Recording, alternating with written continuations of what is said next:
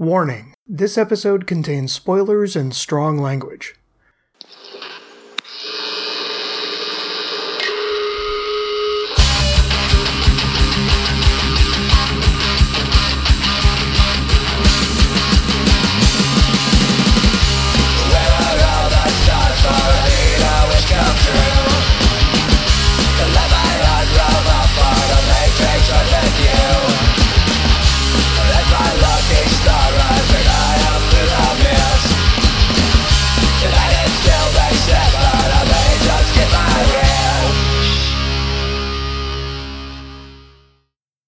Welcome, everybody, to the fifth and final episode of Barbroians, a podcast exploring the cinematic careers of David Paul and Peter Paul, also known as the Barbarian Brothers. I am Noel. Joining me, as always, is JD. What up, bro? What up?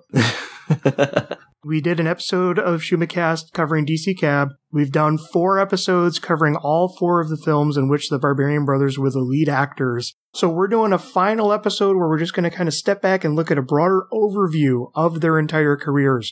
Recap those movies. We're going to look at all the little guest appearances that they've had in a surprisingly brief career. Yeah. The majority of what I have here is basically from 1980 to 1995. So that's 15 years and then just a couple of reappearances. Mm-hmm. Again, the Barbarian Brothers were born March 8th, 1957 in Hartford, Connecticut. So it's like by the time their career really kicks in in the late 80s, they're already in their 30s and they're pushing 40 by the time everything ends. And it's kind of interesting that it's like just this brief decade almost of their lives where they were stars. Yeah. It's no secret that Hollywood spits people out on the regular, but these guys were so charismatic and they were fairly successful. I mean, you sent me some interviews and they talked about like how some of these films were actually really successful, but for whatever reason, they just never seemed Yeah. to click with the Hollywood. Inflating a few things.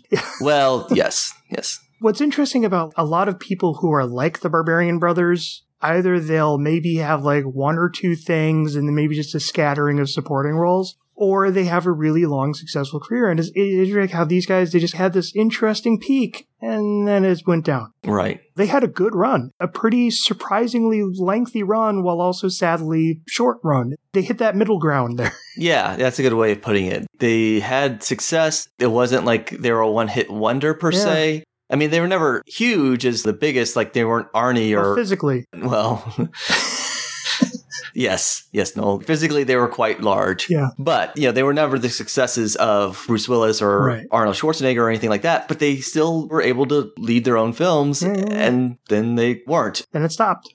We should probably stop recapping. Sorry. We're getting into our final thoughts at the beginning of the episode, which is always a great way to start. but yeah, let's just start chipping through their career. So again, around the 70s, the mid 70s was when they were going into college, and then that's when they really started diving into bodybuilding. And that's when they started building their stage routines. They started doing tours, breaking local records, all that stuff.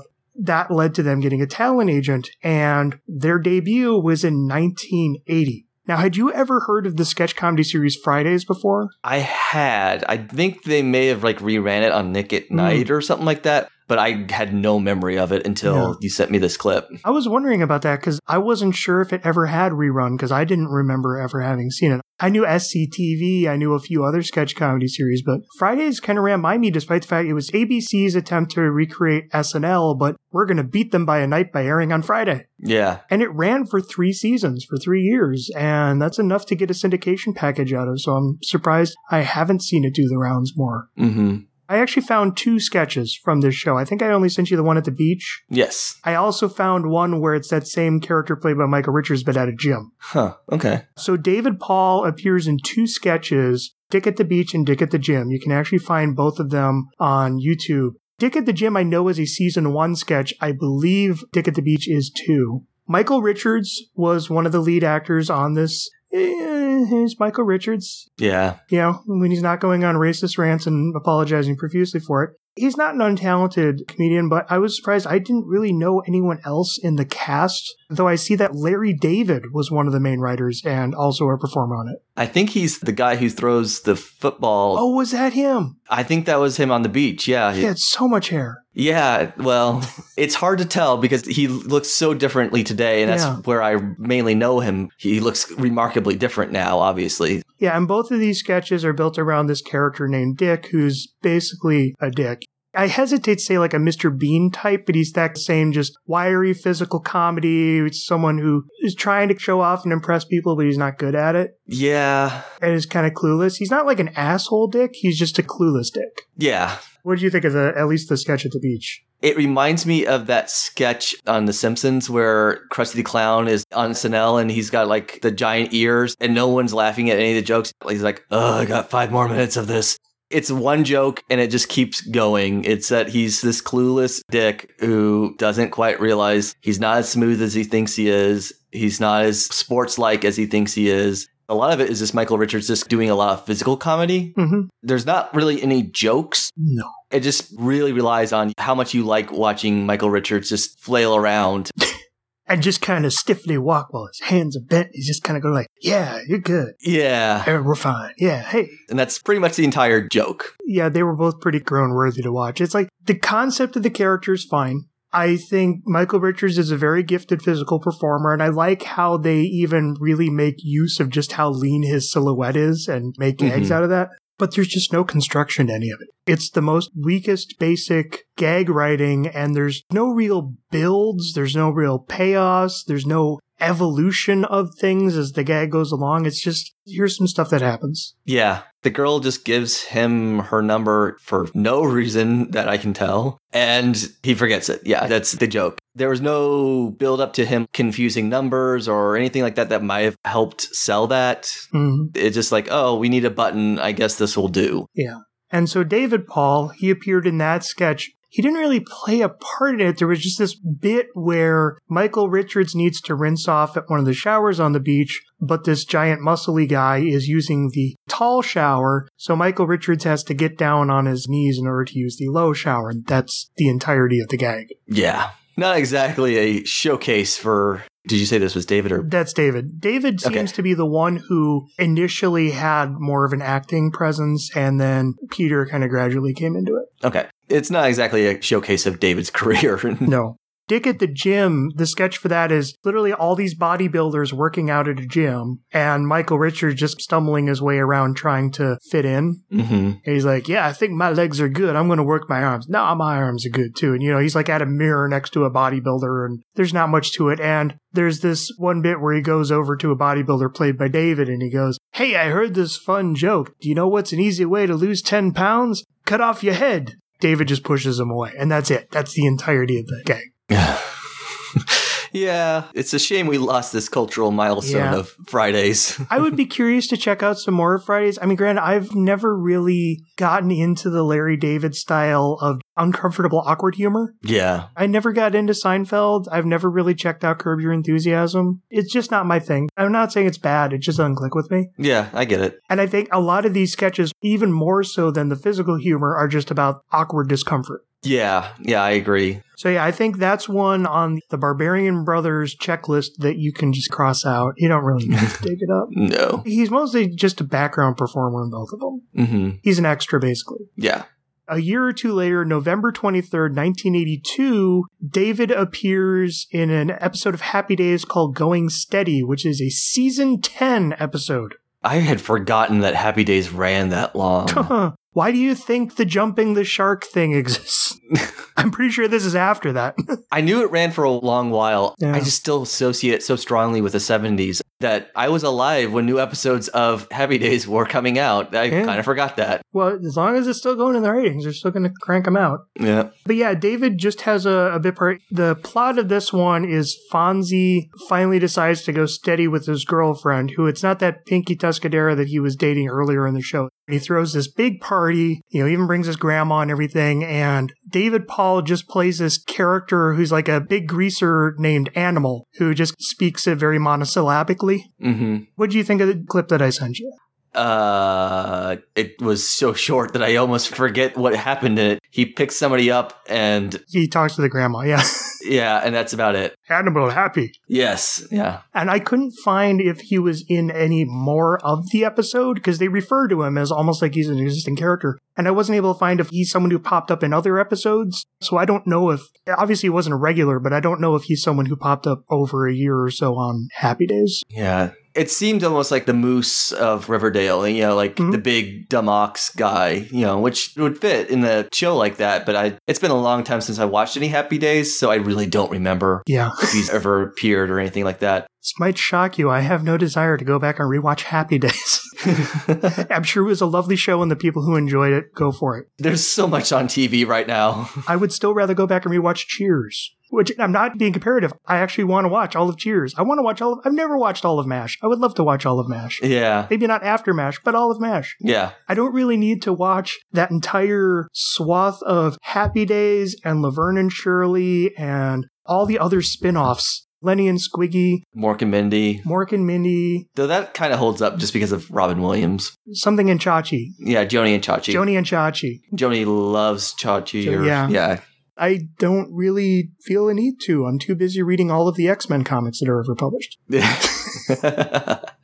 yeah. No, it, it's not high on my list either. I'm too busy watching all of G.I. Joe Hey, no, I don't blame you on that one. and podcasting about Thunder the Barbarian. Blatant plug. Yeah.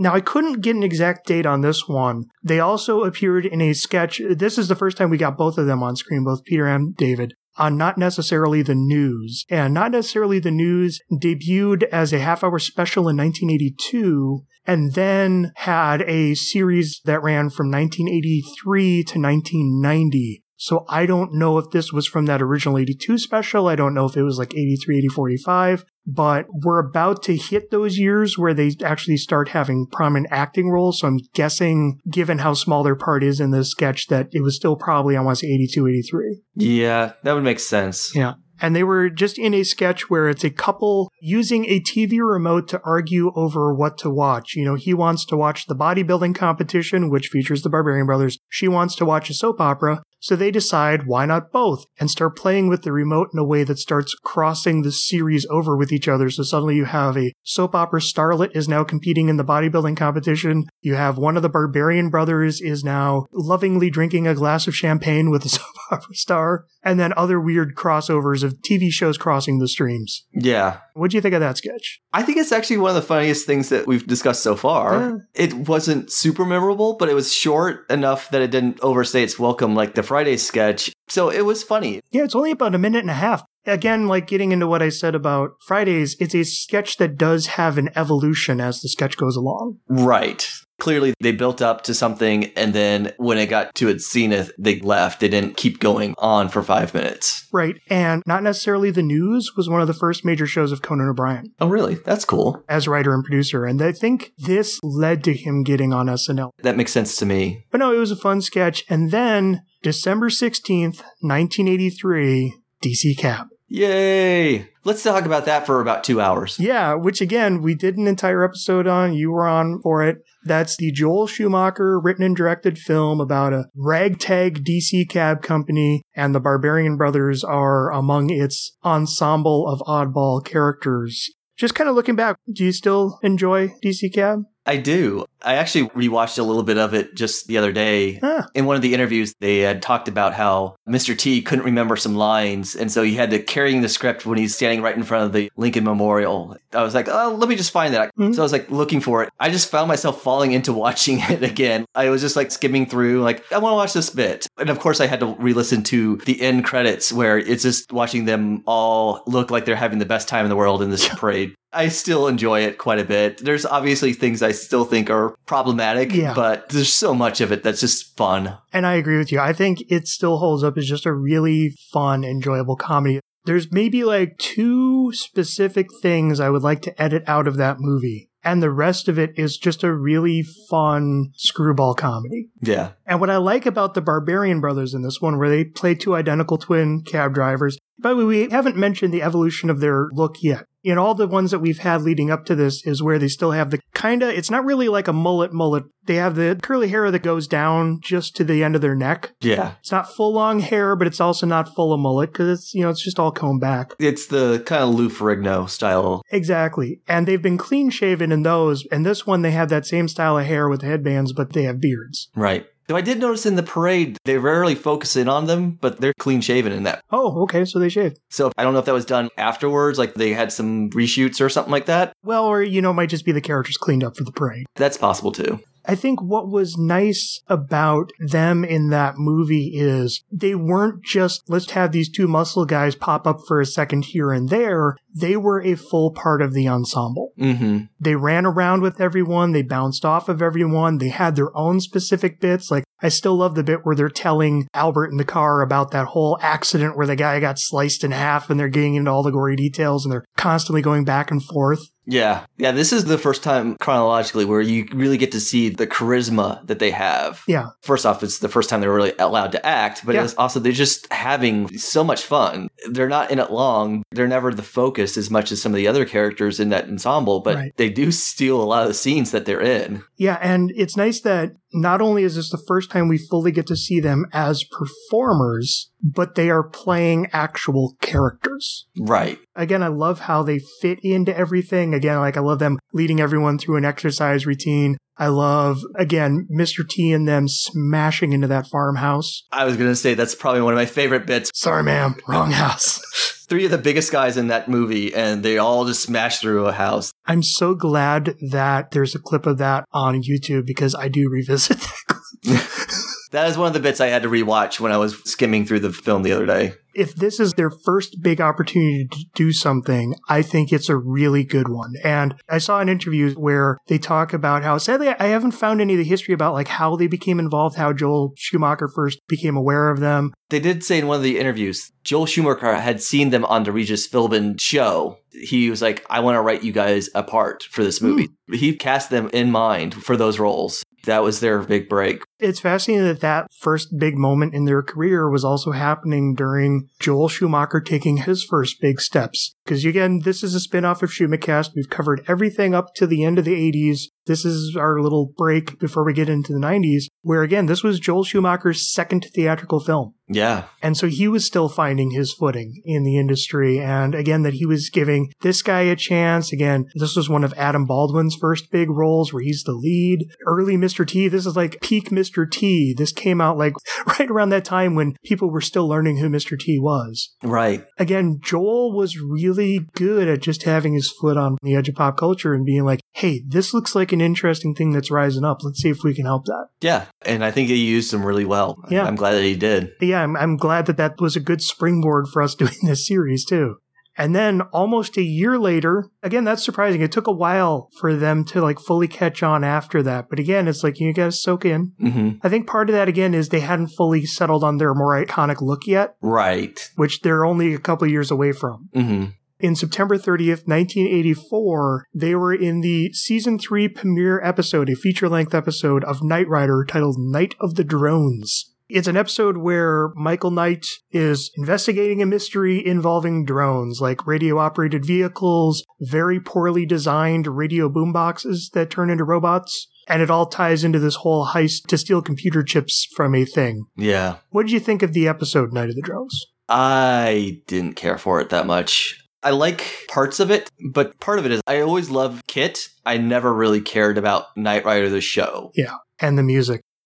Yeah. The music is pretty awesome too. I will give you that. I've never been a big fan of Hasselhoff. I thought that the actual story was a little overly convoluted. It didn't need to be a two hour episode. No. I like Jim Brown as one of the convicts Yeah. that is helping the main bad guy. He was charismatic, Yeah. but the rest of it, I'll just be honest, the barbarians were one of the best parts of it. Yeah, yeah, it's a pretty typical episode. It was mildly diverting.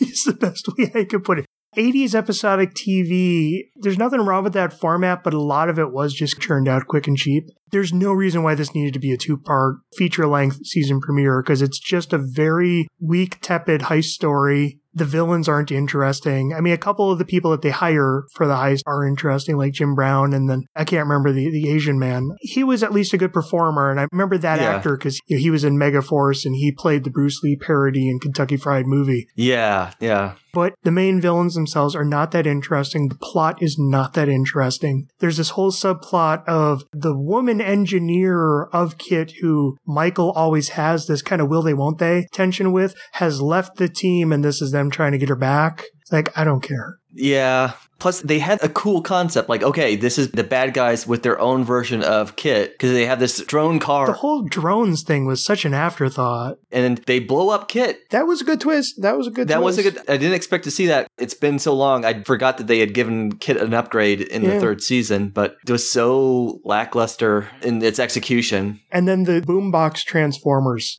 yes. where he also has these radio controlled robots that people will bring in disguised as a radio, and then it'll turn into a robot and do some kind of sabotage. It was the cheapest, lousiest. It would literally be like the boombox would unfold in half and just be a square with two little arms and legs that don't do anything and a head for no reason. yeah. The funny thing, I actually read the script of this episode before I watched it because I'm me and it was available. Uh huh. They're describing it as like it's Soundwave and it is like stealthily dodging around and climbing things and it's like a fully automated. Nope, we don't get that. Admittedly, it's 1980s TV budget. It's your season three premiere. Come on. At least they could have done like a marionette, something that's more animated. Could have done a hand puppet that would have been better than this. They could have taken a transformer because that would have been the right era, and actually probably have done something with somebody just off screen moving it. And so the Barbarian Brothers in this one are literally the villain's goons. Yeah. They're the ones who just walk around, look intimidating. They get into a few fistfights with Michael. They kill a few people. There's the good twist where he needs to get information from them, so he lures them over and electrocutes. I think it's KITT is electrifying a fence that they've grabbed onto, and so you get to see the Barbarian brothers acting as though they're being electrocuted Yeah. while giving information. like I said, they're the best part of this episode in a lot of ways. I mean, at least their most amusing part of the episode. When they're trying to get a map from this old Chinese man, one of them, I can never tell them apart. I don't know if it was Peter or David. It's probably David. I noticed David had most of the speaking role in that one. Okay. I can tell them apart now. I don't. But he just grabs them and he's just like, here, huh, huh, huh, as he's squeezing him. But it looks like he's just trying to give them like an awkward Heimlich maneuver. Yeah. Imagine if he had been doing that donkey stuff. Yeah, yeah. But yeah, I like that they are played up as intimidating because they are Yeah. strong. I do like the fight with Michael where it's like he's punching and kicking them and they're just kind of like, really? Yeah. And literally the hero can't beat them, so he literally just has to jump over a wall and run away. Yeah, and they got to show off the new abilities of KITT. They're basically your typical Bond movie henchmen. Right. They just kind of walk around, they look intimidating. The villain's always putting them down and talking about them like they're her dogs. Mm-hmm. What I like is that they get lines, they are intimidating. They do have a good presence. And yeah, there's the two scenes. The one where they're getting electrocuted, where it's silly, but it, they actually do act. Mm-hmm. And then the scene where he then has to interrogate them in the prison cell. They're pissed off, and then suddenly I can't remember what he does. He pulls out something that like terrifies them. It's been a couple weeks since I watched that episode, so I can't Yeah. recall. But they actually do give a good performance. Again, what was fascinating about that script that I read, they weren't in it. Huh. They were added to the episode. So the script was rewritten to incorporate them. Kind of makes sense though, because that's the Barbarian Brothers. That might be part of their issue is the fact that you really can't plan around these guys aren't available. So let's get another set of identical bodybuilding twins. hmm December 21st, 1984, that's when we had the Garry Marshall film Flamingo Kid. And it's worth pointing out Garry Marshall, the producer creator of Happy Days. Flamingo Kid, it's Matt Dillon in the 1950s, a kid from Brooklyn, kind of tired of living in the dumps. He's really good at playing cards and he gets a job at a country club where he starts falling under the thrall of this aging card shark. What'd you think of the movie Flamingo Kid? I didn't like it, to be Mm. honest. It's a coming of age story, but I just didn't find the character all that compelling. I thought he was kind of an ass, to be honest. hmm Which part of the story is that he grows and becomes a little bit better, but I just found it mostly boring. It's not very interesting. I watched it a couple weeks ago and I honestly can't remember too much of it other than what you just described. Yeah. I really liked Hector Elizondo as his dad. Yeah, he was good. And they got into this whole thing about how the kid wants wealth and opulence, and the dad's like, I'm happy being a plumber. I have everything I want. It's the typical thing, but I thought they delivered it well. But it's not a bad movie, but it's a very dry movie. It's a very simple story. It's very just little vignettes almost. hmm And a lot of them are just very quietly funny. And there's nothing that's really like laugh out loud hilarious in it. It's just, I want to say it's almost a predecessor to the modern day mumblecore movement. Yeah. It's comedy that's just played very quiet and awkwardly, built around very simple scenarios and just kind of awkward character studies. hmm It's not bad for that, but you know, there's reasons why I've never gotten too deep into the mumblecore movement. Yeah. It's, yeah, it was kind of a boring movie, but it's not bad. It was great seeing like some actors early on, like Bronson Pinchot and Yeah. the guy who played the Indian man in Short Circuit Oh. being just as unconvincing at playing an Italian from the Bronx. was that him? I didn't even realize that. That was him as his flashy friend. And Richard Crenna was nice as the old card shark. But yeah, yeah, it's not that it's a bad movie, it's just didn't really do much for me. And then the Barbarian Brothers, they only have a bit part because it's set around a beachside country club. Everyone's in swimsuits, there's pools and everything, and the Barbarian Brothers play a pair of lifeguards. Yeah. And that's about it. Pretty much. They were introduced. Yeah, and by the way, these two guys are our lifeguards, and they're like standing there flexing while up in their lifeguard stations. And it's like, oh, they're going to have fun with these two. Nope. Yeah. They pop up a couple of times, and that's it. I don't even want to say they're part of the ensemble. No. It's like the exact opposite of DC Cab. They're literally just there to look at for a quick second every now and then. Right. Even when I'm not enjoying something, like usually the Barbarian Brothers make it better. They were in it so little, they really didn't even get to make that sort of impact. And then moving on to 1985. Now, by 1985, the Barbarian Brothers were already starting to build up a bit more of a media presence. They were starting to do more interviews on shows, and they had already started working on the Barbarians. But before we get there, there was another show called Hollywood Beat, which was literally Aaron Spelling trying to cash in on the success of Miami Vice. Poorly. Hmm. The Barbarian Brothers were set to be regulars on the show, and I don't know if they left or they were let go, but they were replaced singularly by John Matuszak, who's the guy who played Sloth in Goonies, Okay. a football player turned actor. hmm I looked at a couple episodes, kind of sped through them because they were really bad. It's a terrible ripoff of Miami Vice. Basically, our two lead cops at the end of every episode would just go and hit the gym where they'll just talk about the lessons they learned each day. As we all do. And they'll get some friendly advice from the bodybuilder who owns the gym. And that was supposed to be the Barbarian Brothers. But I'm guessing, I don't know if the Barbarian Brothers left the show, but if we go with the theory that they may have, I can see why, because that's kind of a thankless role where you don't get to be a part of the broader episodes. Yeah. You're literally like the bartender that shows up every time they go to a bar once per episode. Well, especially if they had the barbarians either in the works or already made, they Yeah. probably were like, we can do better than just be the guys who show up at the end of the show. Yeah. The thing about John Matuszak is he was not a bad performer in himself. He's someone who, in his own right, you could almost do a little mini series looking at his career because he had a couple low budget action movies where he got to be the lead. He had supporting roles here and there. He got to play all these interesting things. And then he suddenly died of a heart attack at age 38. Hmm. And again, this is the guy who played Sloth in Goonies, which is one of the most iconic roles around, but nobody recognized him. Right. He's actually going to be in Ghost Rider too. Not to jump too far ahead, but do you remember in Ghost Rider the big action star that the reporter is trying to do an article about? Oh, yeah, yeah, yeah, yeah. That's him. Oh, cool. That was one of his last movies.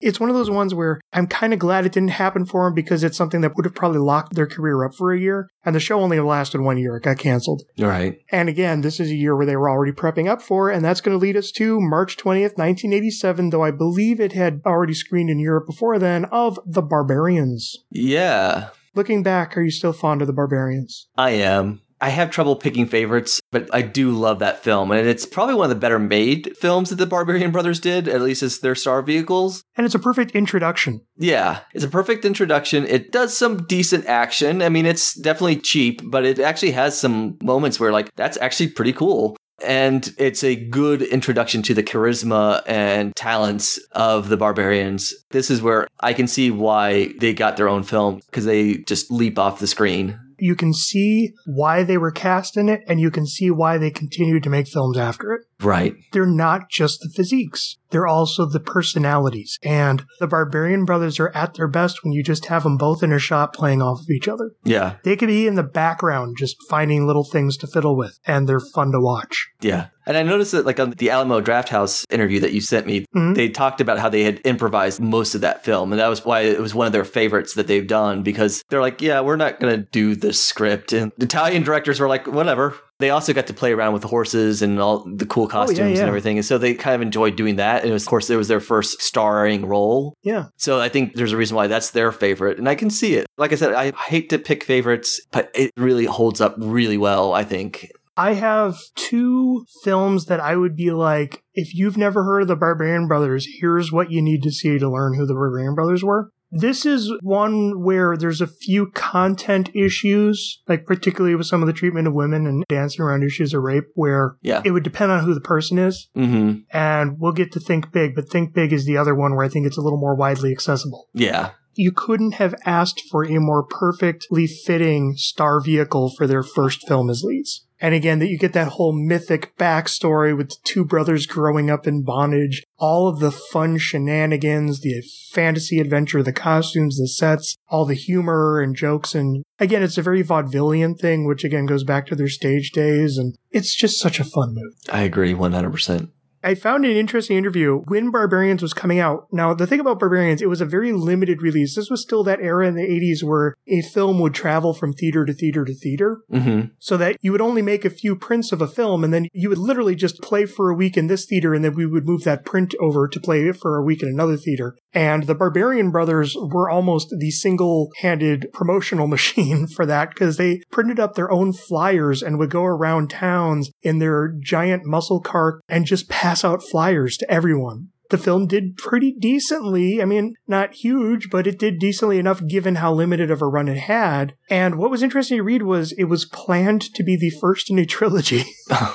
I wanted to see that trilogy. yeah, I would love to find out more of like how far did that actually get in development or was it just an idea? And then around this time, they had also written their own screenplay for a film they wanted to star in called Better Than One. Yeah, I heard them reference that in at least one interview. Yeah. That made me intrigued. They made it sound like it had been made, but I couldn't find any reference to it. It's one of those ones where I don't know if that evolved into one of the films that they made because they don't have any writing credits on any of the other ones. And I know like Think Big originated with a different film production, so it had different people in the story. Double Trouble started as a Kurt Wimmer script, so I know it didn't start there. Twin Sitters, maybe? I don't know if maybe this evolved into one of those or if this was just a completely separate project that just never got off the ground. Yeah, it's hard to say. You know, as a screenplay collector, if there's a draft floating around, boy, would I love to read it. I'd be curious as well.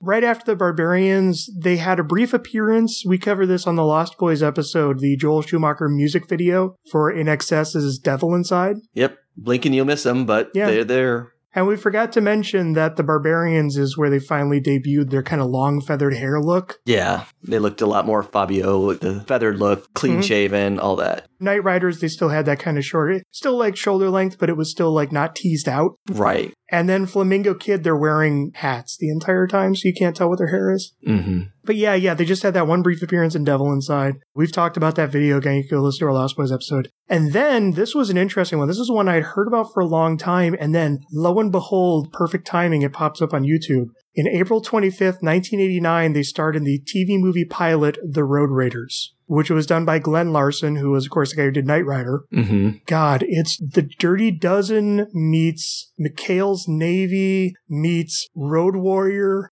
meets. It's a big mishmash of ideas, but it's basically Bruce Boxleitner is he's an AWOL expat in the Philippines. The U.S. military is evacuating from the Philippines with the emergence of the Japanese Navy. He, in order to avoid getting arrested, needs to get out of there. Either he's going to be stuck behind enemy lines or he's going to be arrested. So he needs to get onto a plane, and it's a plane that just happens to be covering a whole bunch of convicts and rejects from the military that crashes. So this entire group of rejects is stuck behind enemy lines, and they decide, well, you know what? If we're going to be stuck here, let's do what we can to take a stand. What did you think about Road Raiders? As a pilot, because I would have been about nine years old when that came out, I could see that would have been a show I probably would have watched if it had gone to series. Well, looking at it today, there's a lot of, I don't want to say issues. It's just things that don't capture my attention. Wait, did you have a problem with the character Schizoid? I can't see why you would have a problem with the character Schizoid. yeah, there's, yeah.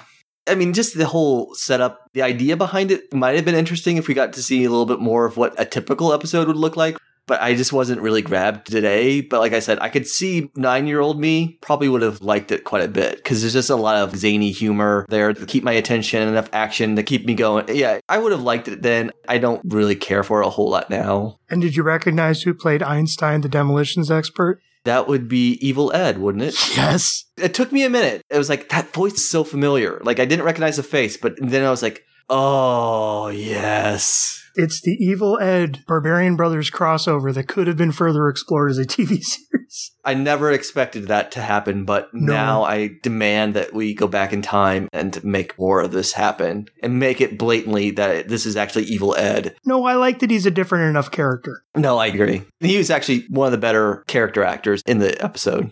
I loved this. This was entirely my jam. I mean, I think there's some questionable bits, particularly the portrayal of Tia Carrere as an island native.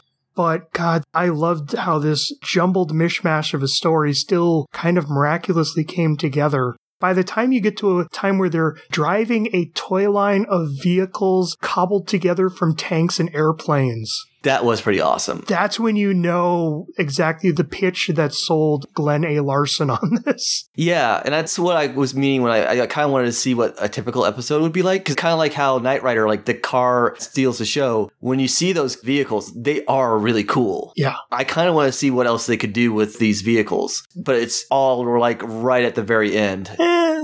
Most of the movie is them putting it together Hey, you get to see a barbarian brother behind the wheels of a monster truck that he's driving while operating a Gatling gun. I'm fine. Fair enough. but no, I loved Bruce Boxleitner's character in this and the whole kind of emotional journey he goes on of being a Han Solo style con artist and scam man who has to end up rallying the troops and save the day. I love Leslie Jordan. He's one of my favorite character actors. He was the petite little guy with the deep southern accent who was the Navy man. Mm. I love him. He's one of my favorite. Again, Stephen Geoffreys, the Barbarian Brothers. So many of these other great character actors as wrong. We got to mention Schizoid here. Schizoid is played by the man who played the blind man in Robin Hood Men in Tights, and it's about as sensitive of a portrayal. It's a guy who, when he hears a bell ring, switches between an absolutely cowardly pacifist deserter and the most macho, trigger happy gunman around. And I love that the entire climax of the episode led up to him having to save the day. It's such a wrong, wrong character, and they play it in a way that I still can't help but be entertained by because it's so ridiculous. Yeah. It goes so far. The idea behind it, like I said, would have gone over a lot better with me when I was nine and not necessarily as sensitive to some of the mental health issues. Yeah. But it's like if you're going to go offensive, just go all in and just make it as ridiculous as you can to the point where it's so separated from it. I'm not recommending it because of that. No, no. And I get it. There are bits that I really liked. I actually had to stop and check and make sure that it wasn't Michael Winslow, who was Bruce Boxleitner's yeah. best friend, because they both were African American men who were doing funny noises and sound effects. Yeah. Yeah. And it was right about that same time that Police Academy and all that was coming out. We didn't really need his radio play of all racial Japanese humor. That was, yeah. Yeah. That's another one that didn't age well. But there are parts of it I liked a lot. It's just not the type of show that I think now I would get into much, but nine year old me would have loved it. I think it helps that I'm still in touch with my nine year old me, even though neither me nor my nine year old me wants to watch Happy Days. yeah, this is like, if you're going to jumble together a mashup of other movies, at least do it in a really entertaining way. And I thought this was really entertaining. Mm-hmm. The characters were fun. The script was lively.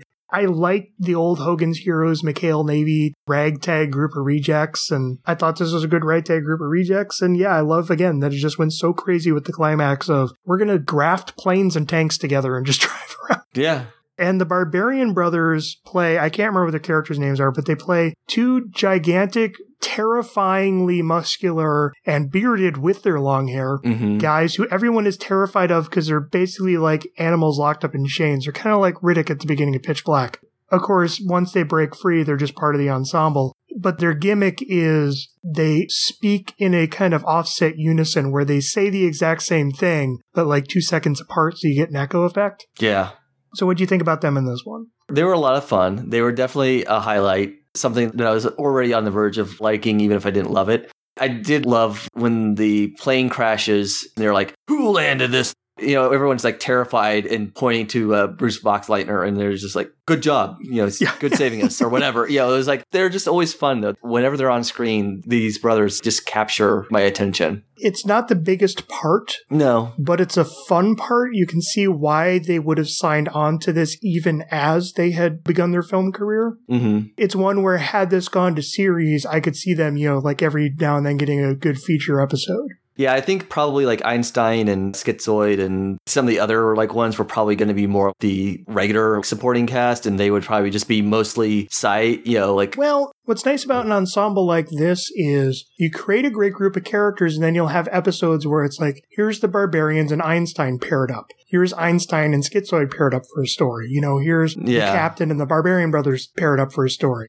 I love the um, undercover spy woman who's disguised as a nun. You know, here's her teamed up with Einstein. Here's her teamed up with the barbarian. It's one of those ones where you can get a lot of good play just out of mashing these characters together for team ups mhm. and then have occasional episodes where it's like, here's our big full ensemble, or here's a specific individual highlight, you know? It's a good enough ensemble you could have actually, I think, gotten a decent amount of play out of it. Yeah, I agree. I think that if it had gotten to series, I think it might have affected quite a bit of their career, but I think true. they may have gotten a little bit more longevity out of it just because they would have gotten a chance to show off their acting over time as opposed to just being in these small bit roles here and there. Well, and what's interesting is our next two that we're going to get to, Ghost Writer and Think Big, we'll talk about them in a second, but both of those had already been filmed by the time this aired, and then they wouldn't have another credit until 1992, so it might be that they had already planned to take a little time off to do a series. Maybe. Moving to December 1989, that's when we get Ghost Writer about a female journalist who decides to take some time off to get away from construction in her apartment building. So she goes to a house that her mother still owns that used to belong to her aunt, who was basically Marilyn Monroe, who supposedly died of a suicide overdose, but still lingers around as a ghost who can interact a surprising amount with reality as they uncover this whole political conspiracy where she was actually assassinated. Yep. So, JD, what'd you think about Ghost Writer? I hated it. it is like the type of humor in it failed on every level with me. Hmm. maybe not every level. There are maybe a few bits that made me laugh, but for the most part, I just didn't think it was very funny. And the story was so rote. None of the cast really stood out other than the barbarians. And that's only because I know them as the barbarians. Save for one other, which we'll probably get to in just a second here. But Mhm. yeah, I didn't care for it. Yeah, it's a very cheap movie. It's a very simplistic movie. The guy who made it, Kenneth Hall, he had done some special effects leading up to this. Like he had done some effects on like one of the Ghoulies movies and the original Critters. He became part of the Charles Band Full Moon set. Like he's the guy who created the Puppet Master series. Mm. Yeah, most of his stuff is just cheap schlock. And this movie was produced by David DeCoteau. Are you familiar with David DeCoteau? No. He is writer, director, producer, has made literally hundreds of disposable schlock movies spanning everything. Like he does horror, sci-fi, queer cinema, romance, children's movies. He did the infamous 1313 series, which I think ran for 16 movies. He's the guy who wrote, directed, and produced A Talking Cat. yeah, that one. Okay. David DeCoteau is a terrible filmmaker who literally just churns out crap super cheap and super fast. I didn't mind Ghost Writer. I thought it was charming at times, it was amusing at times, but it's just very simplistic, very basic humor. There's barely any plot. It's kind of a very in poor taste plot when you actually think about it. What's fascinating is the two actresses who star in this are actual sisters. Oh, are they? Both the woman and the ghost. They were both big soap opera stars at the time. Okay, yeah. Audrey Landers and Judy Landers, yeah. when we first saw the Marilyn Monroe ish character, I can't remember the character's name. She looked so similar. I was like, wait, is that the same actress? Is she literally just playing against herself? But then suddenly they were both in a two shot. And then I looked it up. It's like, oh, they're sisters. Okay. Yeah. Did you notice who played BJ? I didn't recognize him. Who is he? He is Joey Travolta. Oh fuck, that was Joey Travolta. Yes. That was the one I was talking about. Like, he's not good. Oh God, is he not good? Oh, but he was entertaining. He was amusing. Yeah, I was gonna say he's having fun with the role, which is probably what more than anyone else can say in this movie because I Yeah. think everyone's kind of just either very rote acting, like they're just nailing the lines. Some people just seem like they were falling asleep, to be honest, or maybe I was just falling asleep. And honestly, if you have to resort to Jeff Conaway as your love interest, just maybe don't even try.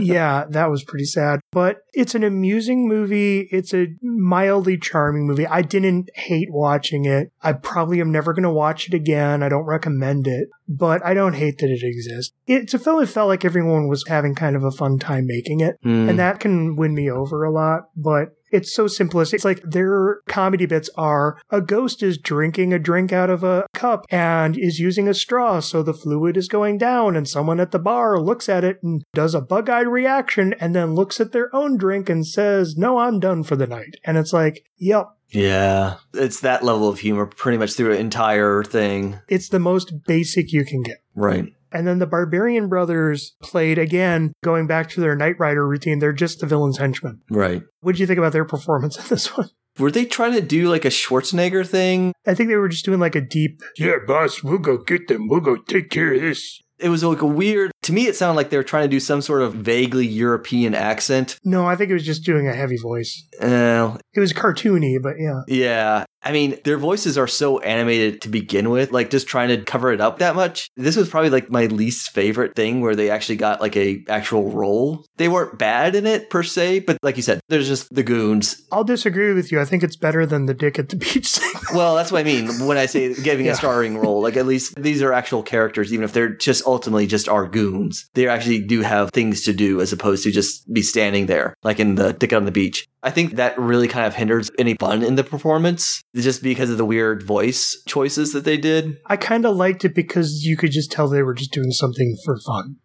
I mean, knowing what they are, that's probably what they were doing. but it doesn't work. Yeah, it didn't work for me. And the other thing is, I love that a film is trying to convince me that Jeff Conaway can knock out one of the Barbarian brothers with a single punch. Yeah, No, that didn't work. you lost me.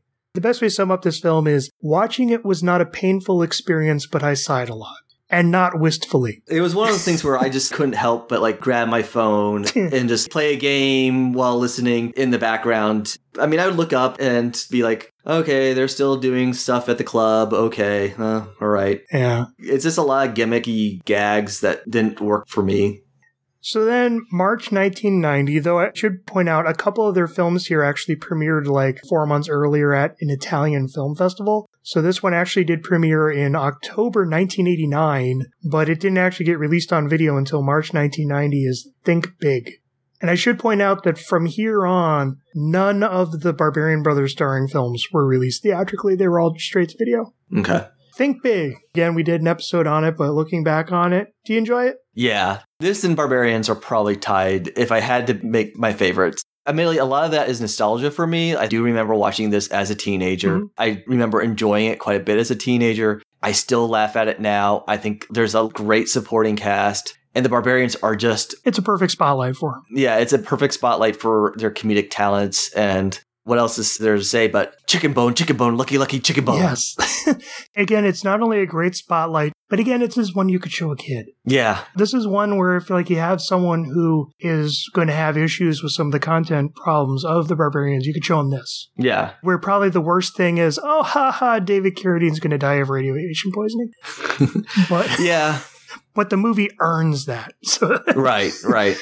It's a really fun it's not too silly like again like we'll get to with a couple of the other ones. It's so accessible. It's just it's a really nice simple plot. I actually really like the plot of the girl who invented the remote control that can turn on and off electric gadgets now. Becomes this big chase involving her and they use the gadget and that crossing over with these two barbarian brothers who have to make it to this certain place at a certain time or they're going to lose their truck. It's a really fun road trip movie. Yeah. This is one of the best showcases for their charisma. Again, I, I keep using that word because it just Yeah. shows it off so well because I love them. Yeah, you're probably right. Like if you had to show one film to somebody and say this is what they're all about. And again, it's kind of a shame that I mean, we'll get to Twin Sitters, but I think the Barbarian Brothers would have had a really great career had they been in more projects that were aimed at children. Yeah. Could you see like the Barbarian Brothers teaming up with Saban and doing a fun TV series, you know? Or, you know, again, John Paragon, who's going to do their next two films, was one of the main creative people who did Pee Wee's Playhouse. Imagine if he had gone off and set up a TV series with the Barbarian Brothers, like a fun Saturday morning Barbarian Brothers TV series. Yeah, I can see that. You have more films like this where you can have fun and big action and spectacle and your goofy humor and kids can enjoy it. I think the biggest audience for the Barbarian Brothers is 10 year olds. Yeah. And I don't say that as a knock. I think a lot of their work still does play to that audience really well. And they're so entertaining to watch. Again, I don't mean just looking at them physically. They're so entertaining to watch all the fun business and acting and performance that they do. I agree. They're just entertaining. And this is one of the highlights to show it off. Oh God, imagine if they had been like co-stars in an Ernest movie. See, that would have been perfect. That would have been, yeah. The other thing about the Barbarian Brothers, especially once they got into their fashion style, if you even see their interviews, Twin Sitters is where it's like the fashion just explodes, but they were already developing that visual style to their own presence by the end of the 80s. They would have fit in perfectly with something like Ernest. Yeah. That sort of 90s humor where it's very broad and over the top, but also has like a kind of sweet innocence to it. Mhm. That would have been perfect. I could see other projects like that that would have worked really well, but Ernest would have been perfect. Yeah. That entire era of that style of kids movies where it was very loud, it was very garish, but there's ways you can do loud and garish well that are still really entertaining. hmm And the Barbarian Brothers developed a very loud, garish style and made it work. I wish that they had gone more in that direction and, and had continued in that direction, but I think it's also worth pointing out as we get up into the 90s that they've since been open about the fact that they did start going heavily into drugs hmm and cocaine, you know, especially. And of course, they were surprisingly, shockingly doing steroids. I, I you can't see it, but this is my shocked face. Yes. I understand why we're almost near the end of their career because, again, they were almost 40 years old by this point. And a lot of people who go that heavily into steroids and bodybuilding, they don't always make it to age 40. hmm Even if they aren't going to like die of a massive heart attack, that could just have a massive toll on your joints, on your ligaments. And I think they were probably at a point where they needed to stop their career in order to save their lives. And, and again, I think what we're going to learn, that's what happened. Right. Anyways, February 14th, 1992, that's when we had Double Trouble. Yep. Did you enjoy that one? I did. I think it's probably the one of the weakest out of the, their repertoire. They're fantastic. There's a lot of great bits, and you will never ever get me to say anything bad about Roddy McDowall ever. There's another Fright Night tie-in. Mm-hmm. Coincidence? I think not. Ooh. Oh man, Fright Night 3 starring the Barbarian Brothers. Yes, see, that would have been perfect. But overall, the film, part of it was because it was them trying to play a little bit more serious. And I don't think that's where their strengths lie. Yeah. When they're being silly in that movie, they're great. When they're trying to just be like tortured cop or conflicted thief, it doesn't work as well. Yeah, they don't fit the slick early 90s action thriller. Right. I think part of the problem was they took a slick early 90s action thriller script. Again, this writer went on to do more films of that vein where again, it's like a cop on one side, a thief on the other. They're secretly brothers and they have to team up to save the day is a plot you would find in like dozens and dozens of other early 90s action movies. hmm Not only do they not fit that style, but I also don't think John Paragon, the director, fit that style. I think whenever the film would get sillier and get goofier, everything would start to mesh. And there's sequences in that movie that are great. Yeah. I still laugh at the scene where they like go into the car and realize like he had ripped off the Yes. steering wheel. It's just a great comic beat. The problem is then they go into bits about diamond stealing and all this stuff that it wasn't that long ago that we watched that film and I can't tell you what the main plot was. Yeah. It's the most generic early 90s action thriller script you can get. And there are times when you can take a script like that and still elevate it by style or by cast. Again, I would compare it very much to like Bad Boys. Yeah. Again, one of the most basic, generic early 90s script. Like, what's the plot of Bad Boys? I can't even remember. Exactly. some- What's the plot of Beverly Hills Cop? um Like, not that it's a cop who goes to Beverly, but what's the actual crime plot? right. Again, couldn't tell you. See, again, it's like you can take a very simple thriller plot and find ways to elevate it. this is not one that does. And in fact, it feels like the good bits of the movie are when they just kind of stop trying and do something else. Mm-hmm. And that's why I think as you get further into the movie, they do that more and more often. So I think the film gets better as it goes along. I didn't dislike watching it, but it's the one that I feel the least compelled to watch again. Yeah. Again, I still liked it. It's just not something that I loved as much as some of the other stuff that they did. And again, the Barbarian Brothers, they play so well when you put them on camera together to have a film where it's all about dividing them. Like either one is, they're off on their own or just the way the film is shot, where it's a shot of one cut to a shot of the other doesn't have the same bounce as when you just put a camera on both of them together. Right. I don't blame them for the film not working. It's just not a film No. that plays to their strengths. Exactly. So then, August 26, 1994, we get to Natural Born Killers. Had you ever seen Natural Born Killers before, JD? Yes, I have. What'd you think of it? I liked it. It's been a while since I watched it. I saw it long after its heyday, so some of its commentary on media and stuff like that, it seemed a little dated to me at the time. I also think that Robert Downey Jr.'s Australian accent isn't that great. It's a good film. It's not something I really think about too much anymore. What's fascinating is given how much of a big cultural explosion that it was when it came out, I've never seen it. Hmm. I've always had kind of a on again, off again relationship with Quentin Tarantino where there's periods where his work really bounces well for me and it's like I go check out a few of his things and I like it. But then it starts to grate on me and then I start to become annoyed by him. hmm I had a period a few years ago where I'm kind of like, you know, let's go back, finally fill in the gaps, check out the ones I haven't seen before, and also read the scripts because, you know, that's what I do. hmm It's shocking I was not able to find a screenplay for a single Barbarian Brothers movie. Really? God, I would love to find like the original draft of Barbarians or the original draft of any of these and see what they were like. Right. Yeah. But anyways, I got to the first three scripts that he had when he came to Hollywood. He came to Hollywood with Reservoir Dogs, True Romance, and Natural Born Killers. And I read all three and I watched Reservoir Dogs and True Romance. And then the whole Me Too era happened. Right when I was going to get to Natural Born Killers was, again, Tarantino, he hasn't had accusations against him himself, but again, him coming out and saying that, you know, he kept quiet about Harvey Weinstein and didn't take more of a stand, which given things that he did know were going on, hmm given his treatments to Uma Thurman in that footage that was released to Kill Bill, where he set up an accident where she seriously injured herself. Yeah. I've always found him to be a crass, egotistical blowhard. He's very talented, crass, egotistical blowhard. I don't think he's an untalented guy. There's just times when I just need to not deal with Tarantino. I get that. I've seen pretty much all of his films, but he does have his personality quirks that just Yeah. grate on me. I'd, I'd rather not listen to him in an interview ever again. Well, and the thing is, a lot of his writing is also still very reflective of that, given the deep conversations that everyone has that are very much expressing his views on things. Yeah, he brings a lot to the table, but I do agree that he can rub you the wrong way, especially if you're not in the right frame of mind for it. Or if you put your foot too close to him. Yeah, well, yeah.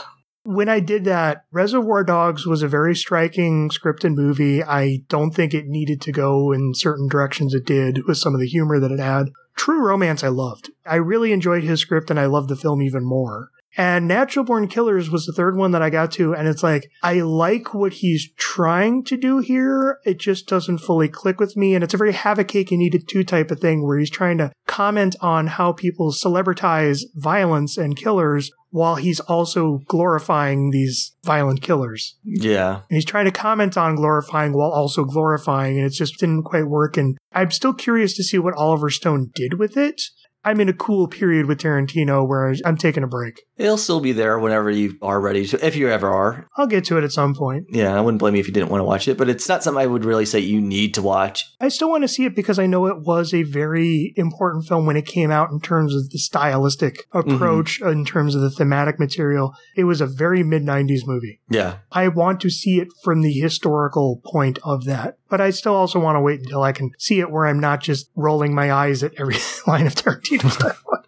The Barbarian Brothers were in a single sequence in the movie, which was cut out of the finished film, but it appears in the director's cut of the movie, which is what's more widely available on home video and DVD. So if you saw this film originally in theaters, you wouldn't have seen the Barbarian Brothers, but if you watch it in its more widely available format now, you probably would. Pretty sure that the version I watched must have been a theatrical because I Hmm. didn't remember seeing them in it. Now it's been several years. The Barbarians weren't really on my radar at that time. I kind of forgot about them. So it's possible I saw the director's cut and I just forgot about it. Just for anyone who hasn't seen it, you can actually find a clip of the scene on YouTube. Even though I haven't watched the movie, I've seen that, and that scene was in the original Tarantino screenplay. So it was something that he had written in the film to begin with. It's uh, Mickey and Mallory, the lead couple of the movie, who are on their big killing spree. They have this big thing where they'll go kill a ton of people and then only leave one survivor to tell the tale. Mhm. Well, they have this thing where they break into a Hollywood home and they get these two people on the ground and are cutting off their legs with chainsaws when they realize, wait, honey, these are the Hun brothers. We love their movies. And he's like, oh shit, sorry, let me call 911. yeah. so you're having that flashback while also seeing the Hun brothers being interviewed by the director who's played by Robert Downey Jr. It's the two barbarian brothers sitting in a gym in wheelchairs with each one is missing a leg. I think one of them is missing two legs, the other's missing one. Yeah. And it's mostly David Paul, again, because David seems to be the one who has the more acting experience, which is interesting, but he has this big speech about how he had pushed himself as far physically as he could achieve, and now he's thankful that these people came and cut off his leg, so that now that gives him a challenge that he has to push himself even further to overcome. Yeah. It's a pretty funny bit, all told. I liked it. I like the comedy where it seems like they're just interviewing a couple of weightlifters. And then they're like, you describe yourself as fans, but you're also victims. And then they pull back and they see them in the wheelchair. And to be honest, my memory of the film is so vague. I honestly wonder if the sense of humor feels a little atonal with the rest of the film. It's a little lighter than the rest of the movie. Yeah. It feels like they're there because Quentin Tarantino likes the Barbarian Brothers movies and wanted to put the Barbarian Brothers into a movie. Right. Because again, it's like this scene is exactly as scripted. The Hun brothers, two identical twin bodybuilder actors, was how he scripted it in his original script. Yeah, like I said earlier, there's not exactly a whole bunch of those running around, so it probably had to be a purposeful inclusion. I liked it. It's a funny scene. If nothing else, even if you don't want to watch the entirety of Natural Born Killers, it's actually probably worth just hunt down that scene if you're listening to this podcast. Yeah.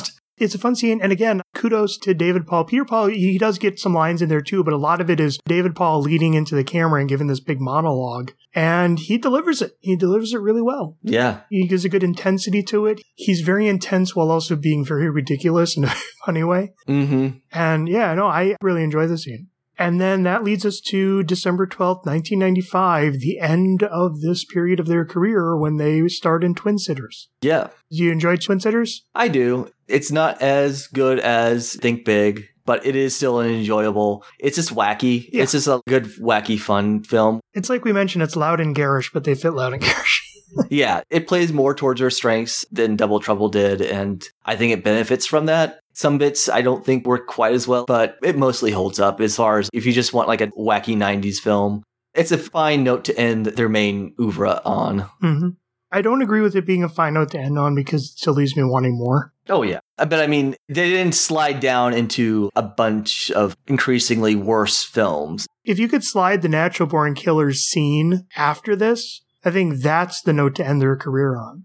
yeah, that would have been really nice. Twin Sitters, it's fun. It's exactly what I described. I want them to make more fun, goofy, over the top kids movies, and it's a fun, goofy, over the top kid. I would have loved this movie as a kid. hmm I mean, as an adult, yeah, it's a bit uneven. Some of the gags don't work. Stories a little thinly held together, but it's fun. It's entertaining. It's amusing. I like that it's twins babysitting twins. Yeah. I like how dark and inappropriate it gets at times in a way that, again, I would have really enjoyed as a kid. And I love the whole rallying of we got to bring in these other twins and these other twins to act as our backup to go save the twins. And then once we're done, we'll all go to the restaurant run by the triplets. Yes. It's fun. It's lighthearted. It's not going to change the world, but it's a fun film. And then at least they didn't go into that thing where they're doing just increasingly more schlocky, bad films that don't fit their strengths. Yeah, I would rather have another five twin sitters than another five ghost writers Exactly. or another five double troubles. Yeah, exactly. Even that, as much as I like a good chunk of Double Trouble, if they had tried to make more of those films, I liked it back when it was a single trouble, but then they had to add another. yeah. If they had tried to keep doing more films like that, I don't know if we'd still be doing this podcast. I think they may have lost some of the shine that makes them special. Obviously, I would like to have seen more of their career, but Twin Sitters, Think Big, even the Barbarians, that's the direction I would like to have seen them go down more than other things. Yeah. So we, we do have a couple more credits that we'll bring up here, but it's again worth noting this is where their career basically ended for a while. And again, they hit 40. They'd been doing so much steroid and drugs. And again, they've been open about that in more recent interviews too. hmm Both of them to this day are still in fantastic shape and still fantastically fit men, but they are much leaner. They have stopped the steroids and growth hormones. I know at least David is now pure vegetarian Yeah. and that they've been experimenting with how to do that while still being bodybuilders. And again, he's a beautiful man. Yeah. they're not as shockingly large, but they're shocking in just how still fit they are. And they still have their fashion sense and they still have their hair and they are both very good looking men. But yeah, again, they had to clean up. I know Peter Paul has struggled with mental illness. I don't know what the specifics are, but I know he's had a lot of struggles over the years. Sometimes it's gone well, sometimes it hasn't. David Paul, I know, has been focusing a lot on photography and even going back to the 80s, he had been doing a lot of photography and photo shoots for bodybuilder magazines and had built a very strong reputation for very artistic photos where, you know, it's not just a weightlifter in a gym, but he'll actually take them outdoors, set up a kind of whimsical scene to build around and do these very striking black and white photographs that really bring out the details. And he has a website for his book, The Art of Bodybuilding, which is a collection of a lot of his photos. And he's a very good photographer. He's a very, very strong photographer. And it's been nice that he's continued having that career. So 2005 is where they were reunited for an indie film called Souled Out. That's S-O-U-L-E-D out. hmm This is a film that has never been released. As far as I could tell, it wasn't released because it was never fully finished. Like, they shot it, but they never got to fully do all the effects and editing, so it never really screened anywhere. But here's the synopsis, according to IMDb. Ace Stevens, played by David Paul, is a struggling musician dealing with his midlife woes and balancing his life out as an illegitimate father to a young boy. Once the opportunity arises from an encounter with a soul broker, played by Tony Longo, Ace sells his soul to the devil, played by Peter Paul. Hmm. Soon after, three beautiful vixens, agents for the Reapers, come to take his body away. He cannot live on Earth without a soul. In an effort to get his soul back, he calls on the devil. Unfortunately, the devil has already sold his soul to someone else.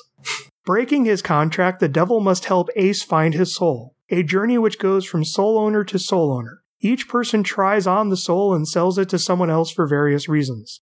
Along the way, they pick up a wild-eyed angel played by Gary Busey, Okay. who joins in the misadventures of a man searching for his soul, his identity, and his heart. So, I want to watch that. yeah, it sounds like a fun premise for a movie. It sounds like a movie you can make either a really lovable comedy out of or a really bizarre indie art movie out of or Possibly both. you know, David Paul running around with Gary Busey trying to get his soul back from Peter Paul. I'm yeah, let's yeah, I would have watched that. that's a version of Good Omens I can get behind.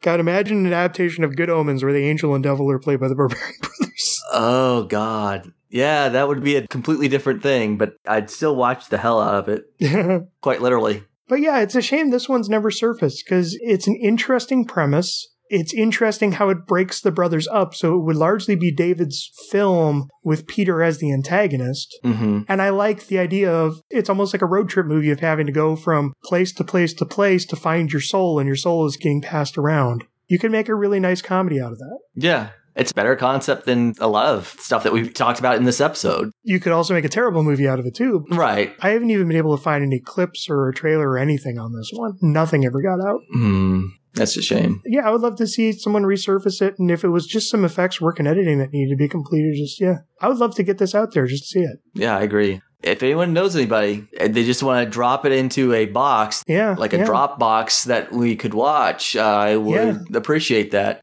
Probably not going to happen. No.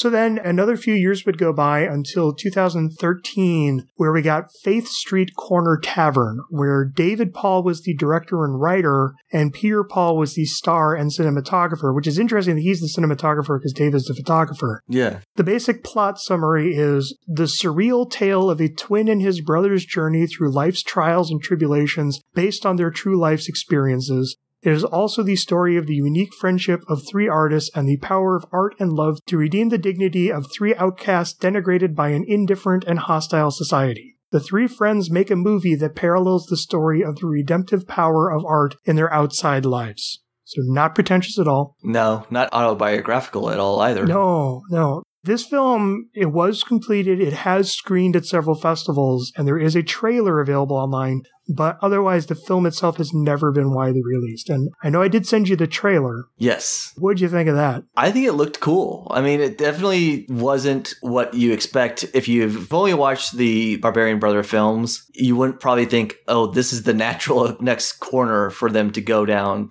it's definitely more of an art house film. To be honest, I wasn't sure if it was supposed to be fictional, other than the fact that somebody just says, My official diagnosis of you is you're nuts to Peter Paul. And again, you know, it's playing on his struggles with mental illness. Right. I mean, just the visuals alone were really solid. It's definitely very artsy. All that stuff that you were saying in the synopsis really doesn't come across in the trailer, but it intrigued me. I would like to see that. Yeah, no, we'll put the trailer in the show notes. But yeah, it's interesting because the trailer, if you just watch the trailer, it's basically Peter Paul being interviewed by a psychiatrist. And it's this kind of flashy, trippy memories of the past mixed with emotions and imagery and symbolism. And, and it's a very indie art movie but that doesn't mean it's bad. I would legitimately be curious to see it because I think the Barbarian Brothers have had enough separation from their past career and their past lives and have done so much to regain their footing that them doing a film that's basically a reflection of looking back, where did we come from? What were we hoping to be? What were we hoping to achieve? Did we do it? No. If not, then how do we pick up the pieces? I could see some really interesting stuff coming out of that. Yeah. I agree. It's a shame that it's not more widely available. We talked about like the good note to end their career on. Like this sounds like that would be a good way to end their film careers. I wouldn't say it would be like a cool comeback, but it'd be a cool reunion of just, hey, we haven't seen these guys in a while. What have they been up to? And it's like, yeah, hey, here's the thing they made. Yeah. Listening to some of their interviews that they've done over the years, they talk about like they had kind of gotten typecast and jaded. So them getting a chance to do something that's uniquely about them, from them, in their own voice. They said it in a few interviews, like we've never gotten a script that we like everything was ultimately was just a paycheck film. Some of them they enjoyed more because like Barbarians they were allowed a little bit more freedom to do improv, but none of them were done in None of them were personal. Yeah, there was nothing that was like from them and they were always like if you go back to their earliest days doing some of their vaudeville shtick on talk shows and whatnot, you can see like they were talking like we've always had a belief that you should be strong both physically and mentally. Yeah. So they have this spiritual component that has always been present in their personal lives. I think this was just them being allowed to say something about it and show that off that no one ever knew. And unfortunately, it's just not available yeah, to the rest of the world. I know. That's interesting that that natural born killers moment came in at the point it did because they had pushed themselves as far as they could go in terms of both the physicality of the bodybuilding and being leading stars in movies and having their own run as celebrities they went as far as they could go. And I think it ultimately led to a point where they had to step back and start to reevaluate again, like mentally, spiritually, you know, emotionally, have they been able to fulfill that side as much as they had in terms of the fame and the physique? And that's where I think the last couple decades have been more about them focusing on that, you know, bettering themselves as people and as artists. Mm-hmm. I don't hesitate to call them artists. David Paul, I mentioned his photography, I think, is really strong, really striking. I'm glad he's had success in that market.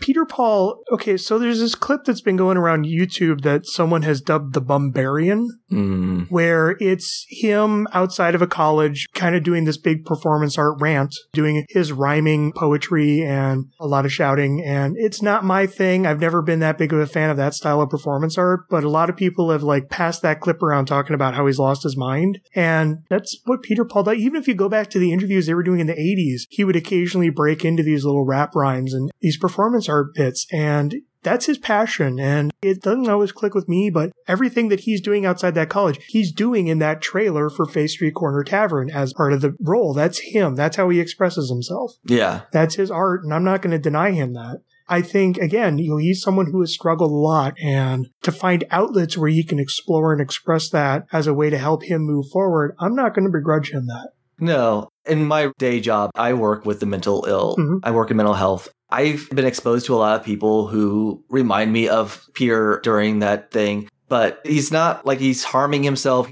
I definitely see aspects that seem very familiar to some of the stuff I've seen. And just for the record, I am not clinically trained in any way. Yeah. I'm just an office support staff person. So I do not have any degrees or anything like back this up. But lots of people have mental health issues. Yeah. Whether that's yeah, yeah. performance or if that is just a part of his personality that's always been present or a mental health issue where that's the only way he can purge himself of thoughts or whatever, it doesn't really matter because he is who he is and that doesn't make him wrong or bad or different or anything like that. It's just one aspect of him. Yeah. I think there's people who are very quick to like say, oh, he's crazy. Well, lots of people have issues that would be deemed crazy. He's not doing anybody any harm. Whether it's performance or not, he's choosing to do stuff out there, and I don't really see any problem with it. Yeah, and just to clarify, I don't say performance in terms of he's faking it. What I mean is, okay, so we have that video where he does his whole rhyming schemes, he does his shouting, he does all that stuff. And then there's a bit where he turns to the person who's filming and is kind of like, here, let me tell you what it's really like. I think that's where he kind of breaks the performance. But I think, again, like his performance with the rhyme scheme, again, we see this in the trailer for the movie. He has this kind of almost dance thing he does where he just starts shaking his arms a lot. Yeah. What I mean by performance, he's built a routine around exploring aspects of his mental illness. Yeah. I mean, I think those are aspects of his mental illness, but he is finding a way to have an outlet for them, which allows him some level of, I, I hesitate to say control, but some level of peace with it. Mm-hmm. No, I can see that. Yeah. I've always heard the saying like, oh, people with mental health issues don't know that they're crazy. Well, no, that's not true. Most people actually are aware. That's almost the more crushing thing is being aware of your brain isn't working the right way, even as your brain is not working the right way. And that just furthers the depression too, yeah. You know, like, hey, this voice isn't necessarily the toaster talking to me. That's just a voice in my head, but it doesn't necessarily make the voice go away. Exactly. Or I know I get angry or I get sad or whatever for no particular reason. That doesn't necessarily stop the emotions, but it doesn't necessarily mean that they're not aware. They're likely very aware of Peter's issues, but that doesn't necessarily mean he's wrong or bad for having them or that he's completely unable to function in the real world. Yeah. And the thing that I take away from the Barbarian Brothers, because again, there's quite a few interviews with them on YouTube over the course of their careers, and David even has a couple more recent ones. He has that whole half hour one with one of his churches. hmm The thing that I take away from the Barbarians is they are very passionate Yeah. and they are very thoughtful. They are very passionate.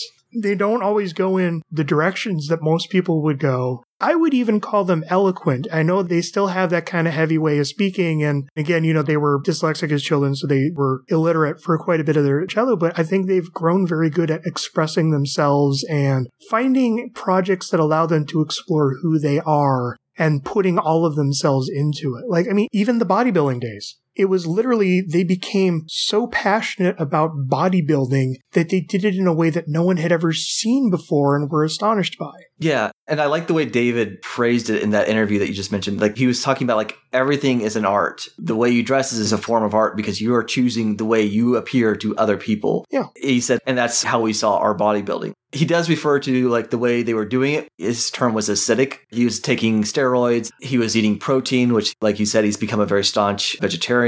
But he's like, ultimately, it was just an expression of our art at that time. And so, pretty much what they've continued to do is basically do their own form of art. Yeah. And I think that's amazing. There's so many people like who don't have that introspection to say like, hey, the way I appear to the world is a reflection of art in some capacity. Yeah. Even when they did the touring road shows, they dove all into it when they were actors. Again, like when Barbarians came out, there actually weren't trailers that were released. They literally drove around promoting the films themselves. Their passion and the heart that they put into it. And again, yeah, it's sad that everything kind of stopped in the mid 90s, that we didn't really get any more films beyond that, that we didn't see them continue to develop that. But again, if they hadn't put the brakes on their career when they did, I would not hesitate to say that one or both of them would be dead by now. Yeah, especially if they've had drug issues and whatnot, and not just like the steroids, but hard drugs. And as passionate as they are, I could see they might have gone over the edge. Hollywood is a very enabling environment if you already go into it with a problem. Yeah. Sometimes people can come out of that that can help them and be incredibly, but again, when you're surrounded by drugs and you already have a drug problem, Yeah. that can go very poorly. And I think they needed to stop and fix their lives. I, I don't want to say fix their lives, but they needed to stop and sort out where they wanted to go, like again, emotionally, mentally, spiritually. They had gone as far as they probably could have gone. I'm glad that they're both still around. I'm bummed that we don't get to see any more films from them, but I'm glad that they're both alive, that they both seem to be happy. hmm They both are still creative and they're still putting themselves into their projects and still putting themselves out there.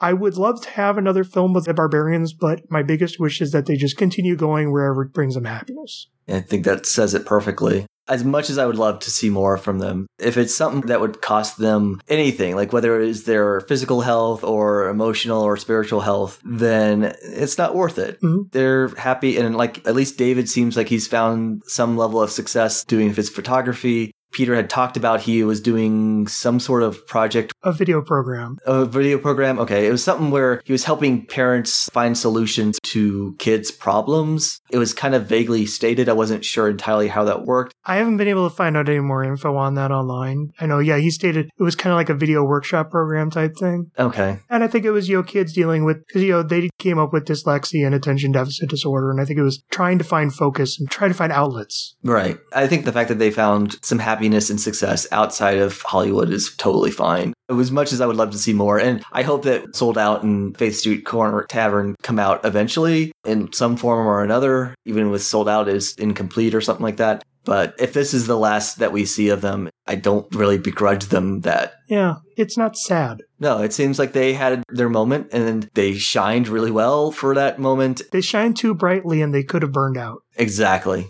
And again, you're just kind of looping this into the Schumacast project. It does vaguely remind me of that period in the 60s where for an entire decade, Joel Schumacher shot up through the fashion industry and was very successful at it and was getting jobs at major boutiques. He opened his own boutique and could have to this day been one of the major fashion designers in the industry, but he wasn't happy. A lot of drug issues. It just wasn't where he dreamed of being. And he had that point there right around 1970 where he just brought it all to a close, just closed up shop, came to Hollywood, got off the drugs and started working in the movies. And within three to four years was already making movies. hmm I can see that point of relation between him and the Barbarian Brothers, Yeah. whether that was what connected them or not. And honestly, Joel needs something to do. If Joel and the Barbarian Brothers ever reunited for a movie, I would not be against seeing them just do a kind of like quiet character piece. Yeah, I totally would. Or if they want to do a wacky comedy again. Oh my god, a sequel to DC Cab where they're all aged Uber drivers. Oh, that would be interesting. Joel Schumacher, I give you full license to explore this idea freely. You do not have to recompensate me in any way. I just want to see the movie and be happy. Yes. Yeah, I agree 100%. That would be, Ooh. I'm just picturing like Gary, Gary Busey, Busey and, as an Uber and Mr. T. We could skip Adam Baldwin. I really don't need to, Yeah, yeah. but I would totally watch that film. Aged cab drivers trying to usher in the new generation of Uber drivers and teach them everything they know, which isn't much, and the Uber drivers already know more. Ooh. DC Uber. Yeah. Ooh. Ooh. Ooh. Elderly Gary Busey trying to figure out how to use a GPS. Just getting angry at it. Just getting angry at it. He's just yelling at the phone. He's going through a whole range of emotions. He's angry at it, then he's pleading with it, then trying to find a spiritual connection with the voice in the GPS. I just want to work with you. Oh, I want to watch this film Oh so badly now. Oh my god. Oh my god. That's never going to exist unless I want it to exist. I know. Oh, well. Joel Schumacher and the Barbarian Brothers, the ball is now in your court. Yes. I hope that on some weird chance that somebody with the power to make that film listens to this podcast. I doubt it, but man. It'd be great. I know I said you could take the idea freely, but if you want to make us associate producers, I wouldn't complain. I wouldn't even have to get paid. I'd just take the title. Yeah, yeah. Just let me like email you like thumbs up to everything. So that brings our five part miniseries Barbarians to a close. yes. JD, what did you learn? I learned that I can do a pretty good donkey bray. Well, and I learned to not judge a book by its cover because, again, you know, the Barbarian Brothers, you look at them, they're silly. But what's been nice about this project is they do have depths to explore as people. and as performers. They're not just big, goofy, strong men. They actually have a lot of heart, a lot of passion, a lot of thought and ideas. And they are actually really good at telling stories and building scenes and catching the eye. And I'm glad we took this journey so I can fully appreciate them in a way they deserve to be appreciated. And I'm glad that you invited me on to do this. This Yeah. was a fantastic journey. I really had vague memories of Think Big. I honestly thought it was Double Trouble that I had seen. I was like, uh, yeah, sure, I'll be on this podcast with you. And I didn't really expect to love it as much as I did, but every movie, at least of the four main ones that we discussed and DC Cab, I love in some way or another. They all have their strengths and weaknesses, but they all were entertaining. And just looking at from the perspective of these guys who had a level of success, not huge success, and then they got in and they got out. There's something to be said for that, that they weren't one hit wonders, but they weren't the biggest thing ever. And I think looking at from that lens is really fascinating. And I really found their career path to be an interesting one and a unique one. And it's something that makes me happy that I got a chance to view their careers Yeah. Because I think it was really rewarding to watch. And I did learn, like you said, not to judge a book by its cover because I would have thought that they were just dumb idiots who were just all muscles and no brains, but they show like a lot of passion, a lot of intelligence behind those muscles. Yeah. Far more than a lot of action stars of that time. Yeah. Thank you again for inviting me on. Give me the Barbarian Brothers over Michael Dudikoff any day. exactly. No, yeah, I'm so glad we did this. Again, it's fascinating that this is like a branch out for Schumacast, where again, it's like I went in, I'd seen a handful of his movies, didn't really know what to expect, and it's made me fall in love with Joel as a person. hmm And this little micro project, it's like, I, yeah, I thought it would be kind of fun and goofy, but it's actually been a really rewarding experience just learning about these really fascinating guys. So, from a pair of non related bros discussing related bros, I think we finally bid you adieu. Yes. So, good night, everybody. this has been the Barbarians. Good night.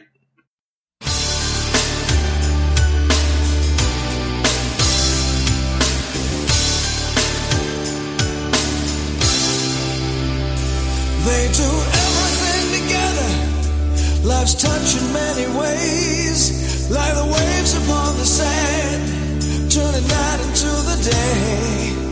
They laugh and cry together. They feel each other's pain, like a flame that burns forever. Seeing sunshine through the rain. Our fences were our mountains. A swing was our plane. A red wagon, a stagecoach, and a skateboard and train. Built a treehouse for our castle, had a stick for a sword. Lost